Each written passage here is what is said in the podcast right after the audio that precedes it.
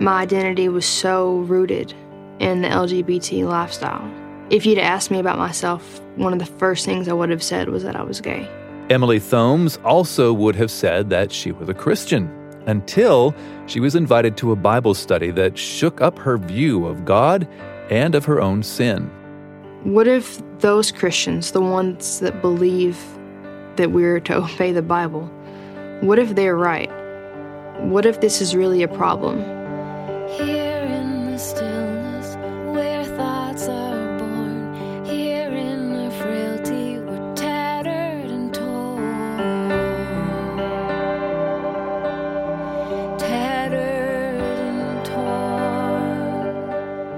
When Emily Thomes began reconsidering what the Bible teaches about homosexuality, it put her on a path that would turn her life upside down. Emily is sharing her story on this episode of GPS God, People, Stories. It's an outreach of the Billy Graham Evangelistic Association. I'm Phil Fleischman. My co host, Jim Kirkland, is off this week.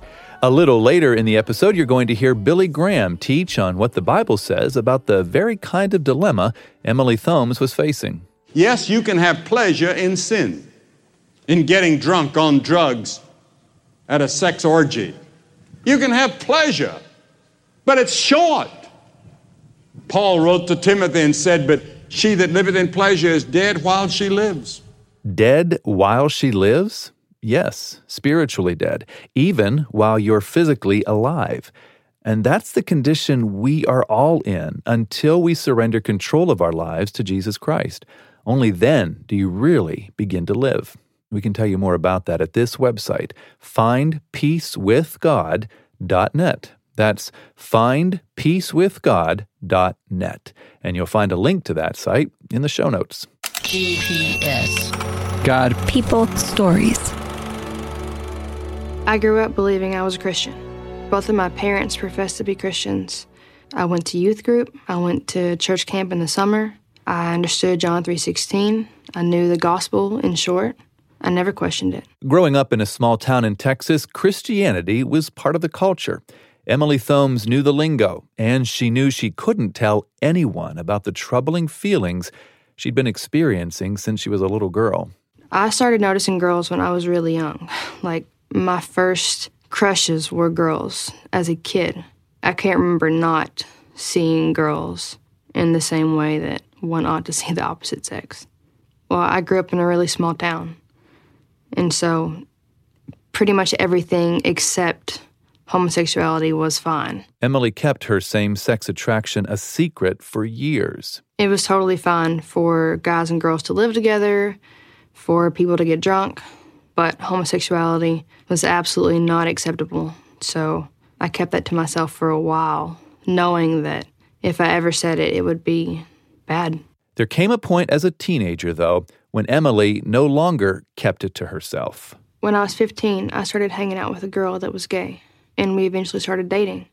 And I probably wouldn't have said it out loud yet, still, for fear. But she told some people. And at that point, I knew what I'd felt. I knew I'd felt it for a long time. And so whenever I was approached at school and I was asked, I kind of took on the attitude of, yeah, what about it? Emily didn't see a problem with acting on whatever desires she had. She saw plenty of other so called Christians partying on Saturday and praying on Sunday. I professed to be a Christian, but I wanted to do what felt right to me. What could be wrong with that? Her parents didn't see it that way. When I first came out as being gay, I I got grounded. I told my parents, and they were not okay with it at all.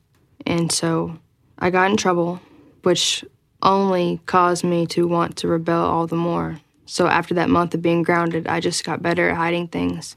And I did that until I was 18 and would get grounded every time a parent found a love letter or anything else, or if I said anything on accident about my lifestyle. At 18, I went to my dad and I said, I'm an adult now and I can move out if I want to. It was my senior year. But I'll stay here and I'll keep making good grades and I'll keep texting you when I go places and I'll be home at curfew. But I need to be able to date who I want to date. And he told me no. And so that night I moved out and I lost my car and a lot of other stuff. But I viewed it as a, a civil rights kind of thing. I viewed it like the cause needed people like me to endure and take losses because they were just possessions. And love, what I thought was love, trumped that. So I moved out and didn't have anything but the girl I was with, and I was content with that. Once I was out of the house and I had what little structure there I had gone, I dove way further into sin. I didn't have to pretend anymore. I didn't have to watch the words I used or watch how I dressed. So I cut my hair off and started wearing the clothes my brother had had that he would give me. I acted out in every way I ever wanted to. I didn't have a reason not to. Drinking, drugs, partying, women, Emily didn't hold back until she started dating a woman who had two young children. We met in nursing school, and she was in the middle of a divorce.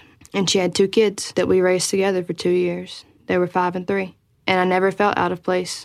I felt like I had a family that depended on me. I had responsibilities and got to teach and even pray with these kids that I believed I was doing right by.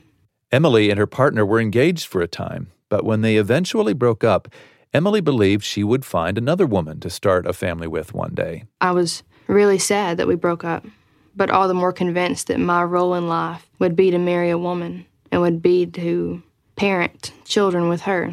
Her as the more mothering person in the relationship, and me as a provider.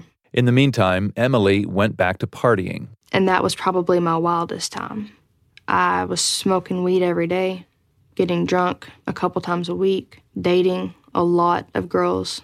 Emily found community and acceptance with her LGBTQ friends, but she never shed her Christian identity. I always figured that God was a lot like me, that He liked the things I liked and didn't like the things I didn't like. So I assumed I was a Christian. I would put God is good, like the hashtag on Facebook. I associated with others as a Christian. I would quote scripture here and there. I had a cross necklace and very much believed that I was a Christian. That was before I understood anything about His holiness or His righteousness or His justice.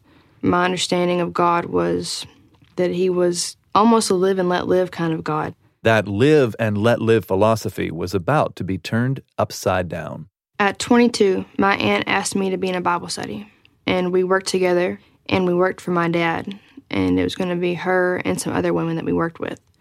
So when she asked me, I didn't really want to do it, but I didn't need to tell her no either, and I didn't have a good reason to because I was a Christian.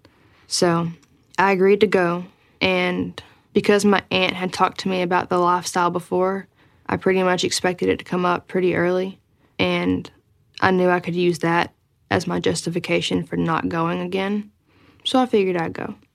The book that we were studying was an attributes book. So I was learning about like the goodness of God and the holiness of God and the sovereignty of God. And it was things I'd never considered before. For a few nights in a row, I remember laying in bed, half asleep, and I was asking myself, Are you sure this is who you are? At the time, my identity was so rooted in the LGBT lifestyle. If you'd asked me about myself, one of the first things I would have said was that I was gay. And it was the first time I really questioned it. Emily began to examine her choices in light of God's holiness. I knew my attraction for women was real. I knew that it had been there since I was a kid. But as I was studying about God and His Word, I was beginning to wonder if it were possible for both to be true. For God to call us to obey Him in spite of the feelings I had. And was this really something that had to mark me, that had to be my identity? Or was it a behavior that I could just not do? Emily was beginning to realize that she had been trying to fit God into her plans. Her view of him had been small, and it wasn't lining up with what she was reading in the Bible. I was the center of my universe. And so God was only as real as he fit with me. And at this point, I'm questioning how right are you about who you are? because this God seems pretty big and pretty important, more so than me at that point. But I was still pushing back, believing what the Bible says about God and sin was the most inconvenient thing at the time for me. I was not at all seeking to to obey him. So I looked to my best friend, who's also in the lifestyle, also smoking weed, in the same boat I'm in. And I said, What if those Christians, the ones that believe that we're to obey the Bible, what if they're right? What if this is really a problem? And she told me that she didn't want to talk about it. And I said, I can't think about anything else anymore. If this is a problem, I need to know now. You need to know now. And if this is okay, being in the lifestyle, if it's okay, I need to know because I don't have any peace in it right now. And she left. That same night, Emily did something that was out of character. She picked up the book she had been reading at her aunt's Bible study. That book is The Real God by Chip Ingram. That night, I was reading about what the author calls a salad bar religion. And that's where you pick and choose a little bit of what you want, maybe some new age stuff, and that's your religion. That's your God. And of course, that's not Christianity at all. That's following yourself under a different name. And I realized that that was exactly what I was doing. This book eerily described me. That night, I didn't even have a Bible in my apartment. I Googled the verses on homosexuality and I came across 1 Corinthians 6 9 to 11. This is what Emily read. Or do you not know that the unrighteous will not inherit the kingdom of God? Do not be deceived, neither the sexually immoral, nor idolaters, nor adulterers, nor men who practice homosexuality, nor thieves, nor the greedy, nor drunkards, nor revilers, nor swindlers will inherit the kingdom of God. And such were some of you. But you were washed, you were sanctified, you were justified in the name of the Lord Jesus Christ and by the Spirit of our God. And these were verses that I had twisted before. I had argued them so many times. And as I read them that night, they were black and white. I couldn't have read them to mean anything but what they really mean. And I was so first convicted, convicted that I lived in sin, convicted that I'd professed his name while doing it the whole time, and then met with so much love and mercy that he would let me live long enough to come to that understanding that I deserved condemnation. And I really believed it for the first time, not just I'm a sinner, but I felt the weight of my sin and I understood I don't deserve anything from this God but bad. And despite all of my foolishness, He brought me here and made this clear as day where I couldn't see it otherwise, and was saving me despite me. Emily was finally beginning to see and understand God's truth and His grace. She knew she had to turn from her sin and accept Jesus Christ through faith, no matter what it cost her. When I realized that my whole life I'd sinned against Him, not just with girls, but everything. Nothing was done for God, it was for me and my glory. When I realized that and that He was still extending mercy to me, I was done with it. I was done with everything that I knew was sin. And I had no idea what my life was going to be like as a result of it. I figured I'd probably be alone and have like 30 cats. And I was fine with that that God would love me and show me mercy was more than enough. I didn't want anything else from Him. April the 9th was the night that I, in a practical way, turned from much of the sin I was in and left it there. I still struggle with sin today. I hear we always will. But I didn't want it anymore. There were only a few people that I had to stop engaging with. Um, people that I'd been really close to in relationships that I knew it wouldn't be wise for me to spend a whole lot of time with, especially early in my walk. But pretty much everybody else left. Emily had been born again, and in a lot of ways that meant starting over. She found a new identity and a new community in Christ. And when the time was right, God gave her the courage to share her story. Now she does that often, all over the country. And God has added a new chapter to her story in recent years. Emily is married to a man. Her husband, Ben, is a police officer, and the two of them are serving God together. I didn't know if I'd ever have feelings like that for a guy.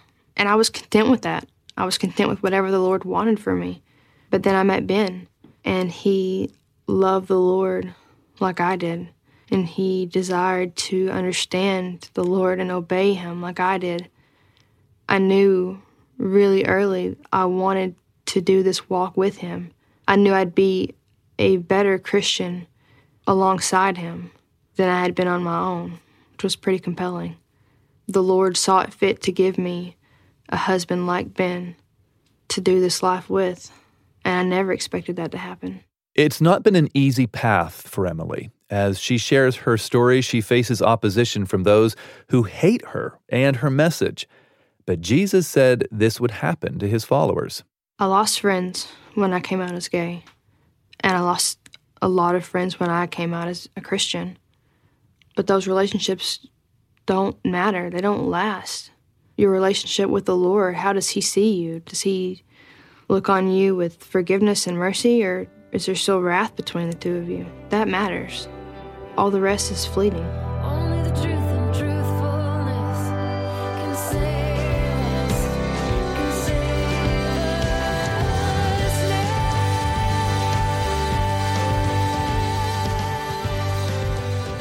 If you'd like God to look on you with the mercy and forgiveness that Emily Thomes just mentioned, we can help.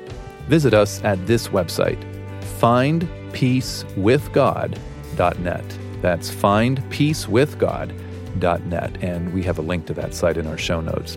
In just a minute, Emily's going to talk about a big misconception a lot of followers of Christ have about same sex attraction. You're listening to GPS God, People, Stories, a podcast production of the Billy Graham Evangelistic Association. Yes, you can have pleasure in sin, in getting drunk on drugs at a sex orgy. You can have pleasure, but it's short. Paul wrote to Timothy and said, But she that liveth in pleasure is dead while she lives. Billy Graham. Now, the Bible teaches that sex is not a sin. God gave it, it's a gift from God. It's the wrong use of sex that's the sin. Paul said, Make not provision for the flesh to fulfill the lust thereof. Peter said, For the time past we walked in lust, excess of wine, revelings, and abominable idolatries. We're all born with the seed of sin in our hearts. We've all broken God's law. We all deserve judgment and we deserve hell. But that's why Jesus Christ came. God loves you. And if you were the only person in the whole world, God would love you. And He would love you so much that He would give His Son to die on the cross for you, even if you were the only person that had sinned against Him. In spite of our sins, in spite of our bad things, God loves us. And God is willing to forgive you of all your sins. If you'd like to know more about God's willingness to forgive you of all your sins, visit us online at findpeacewithgod.net. That's findpeacewithgod.net. We've been hearing Emily Thomes share her story of redemption in Christ. She speaks all over the country at churches, conferences, and other events, and she often encounters the same list of misconceptions about homosexuality, including some things she used to believe before she encountered Christ. Whenever people would talk to me before about my sin, before I knew the Lord, I would tell them that I had prayed to not feel that way anymore, but it was still there. So that must mean that God's okay with it.